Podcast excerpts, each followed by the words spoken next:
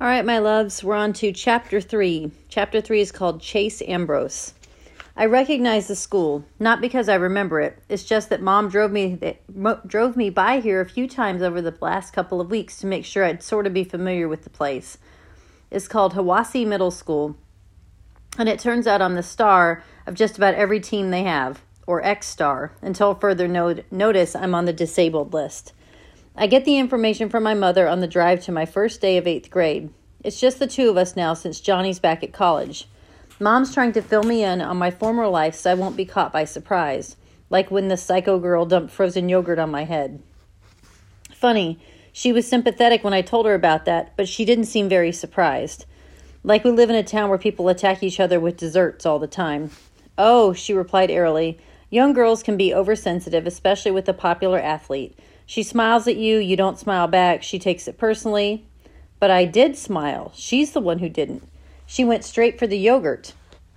she rolled her eyes. What do you want me to say, honey?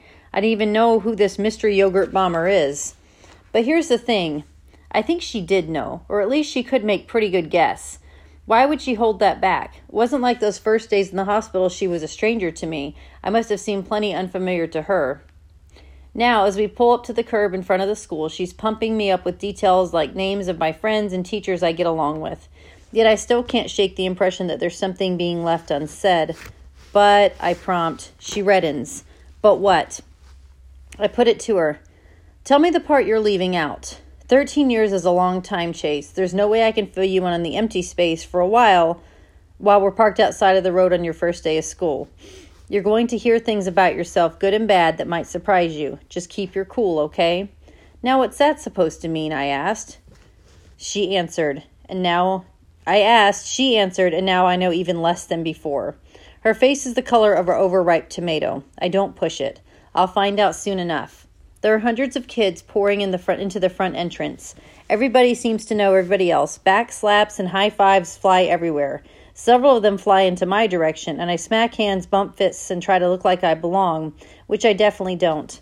I also get some strange looks, and a few kids meet my eyes with the futility looking and futilely look away. I'm guessing this has something to do with the scrape on my face and my immobilized arm and shoulder. Mom warned me that a lot of people probably heard about my accident, but nobody knows the amnesia part. I have to get ready to explain that to a lot of friends who can't figure out why I don't recognize them. The teachers and the office staff had to be told, of course.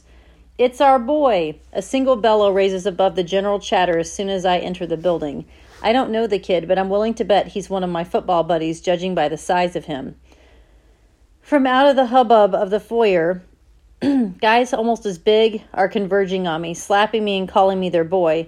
Guys, guys, not the shoulder. My mind is reeling. How am I going to explain this to a welcoming crowd that I haven't got the faintest idea who any of them are? I start to feel a little dizzy. Chase! Two more football players elbow their way into my side.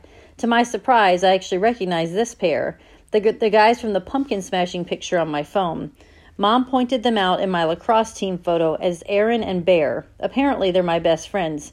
Dude, good to have you back, barks Aaron, the taller of the two. In person, he's the closest thing he has the closest thing to a full beard I've ever seen on a middle schooler. We tried to come by, but your mom said you were on bed rest. Yeah, I can't believe you're here, chimes in the other guys. Didn't you jump off the clock tower on the village green? Bear whaps him hard across the face. He jumps off the roof, moron. He jumped off the clock tower, he'd be dead. And he didn't jump, he fell. Who'd be stupid enough to jump off a roof, Aaron adds. That was pretty stupid, too, I admit, a little taken back by the full face smash and the fact that a kid in the receiving end didn't seem to mind it.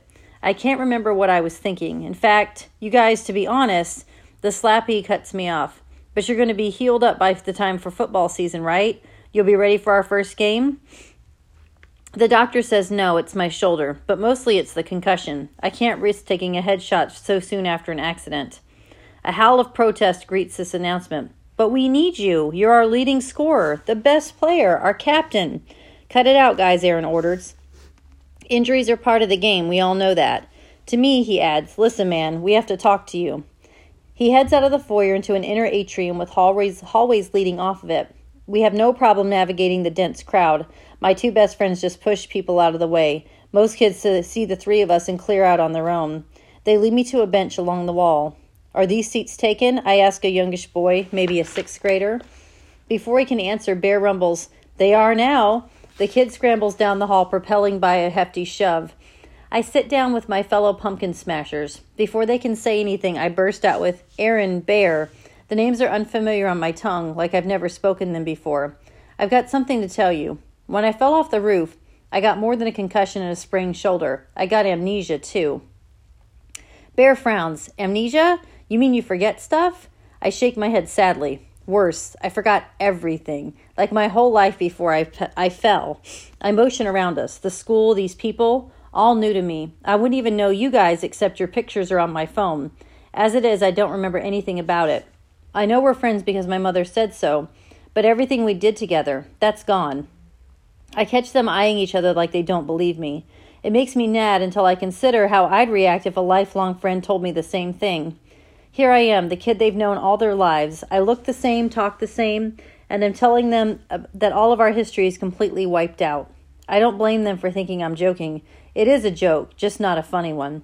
I speak again. It's not just you guys. This is how it feels to some to see some random stranger instead of your own mother, your brother, your dad.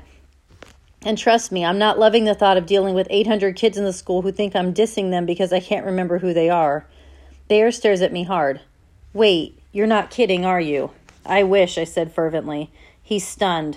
Wow. Aaron leans forward practically into my face. Yeah, but your memory's going to come back, right? There's an urgency in his voice. He must really hate that I'm missing out on the good old days.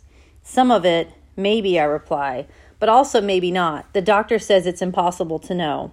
They look at each other again, and there's no mistaking how freaked out they are. I feel a surge of warmth toward these two, my best friends. I have a giddy vision of my phone screen and the three of us brandishing the baseball bat with the ruined jack o' lantern. The good times. Guys, I try to reason with them. I'm still me, even if I don't remember the stuff we did together. We'll do new stuff, better stuff. Oh, yeah, totally, Bear exclaims. And if you can't f- play football, you'll be good for lacrosse in the spring, right? The doctor said I should be okay by then, although we'll have to see. There you go, he sounds upbeat, although I'm pretty sure he's faking it. This can't be easy thing for him to process. If I wasn't the one with amnesia, I don't know if I could accept it myself.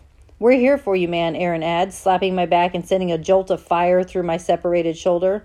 I swallow an angry warning, one step at a time. Welcome back, boys, a deep vo- voice intones. A tall man in a charcoal gray suit approaches our bench. Chase, I'm Dr. Fitzwallace, your principal. I thought I'd reintroduce myself under the circumstances. We've met before, of course. A strangled you can say that again comes from Bear. The principal silences him with a single look through steel rimmed glasses. Come, come with me, let's have a little chat. My friends are already slouching off down the hall, so I follow the principal into his office. On the wall, there are two large framed photographs. And I'm surprised when I identify one of them. It's on my wall, too. Part of the newspaper clipping about our football championship last year. It's me, helmet pushed onto the back of my head, hoisting the trophy. The other is similar, although I can tell it's a lot older. The pose is almost identical, a young player raising the same trophy. I can't explain it, but the kid looks sort of familiar. But that's crazy. How can I recognize him? I don't recognize anybody. Dr. Fitzwallace is watching me. That's your father, our only other win at state back when he was your age. Wow, no wonder my dad calls me champ. I should call him champ too. I tell the principal I didn't know he won the state. At state, I mean, I'm sure I knew at some point. That's exactly what I'd like to talk to you about. Have a seat, Chase. Dr. Fitzwallace waves me into a chair. I have to confess, this is a first for me. I've never had a student suffer amnesia before. It must be very upsetting for you, even a little frightening. It's pretty weird, I admit. Not remembering anybody, it's like I'm surrounded by all these people, but I'm still alone. The principal sits down behind his desk. I hope we can make this situation a little easier on you. I've alerted all the teachers and support staff so they are so we're ready for you. If you have any issues, just have whoever's involved get in touch with me. I thank him because that seems like what I'm expected to do. One more thing. He leans back in his chair. When he speaks again, it's slowly and carefully, as if he's trying to get his words exactly right. This is an awful thing that's happened to you, but it's also presenting you with a rare opportunity. You have the chance to rebuild yourself from the ground up, to make a completely fresh start. Don't squander it. I'm sure you're not feeling very lucky, but there are millions of people who'd give anything to stand where you are right now, in front of a completely blank canvas. I stare back at my principal.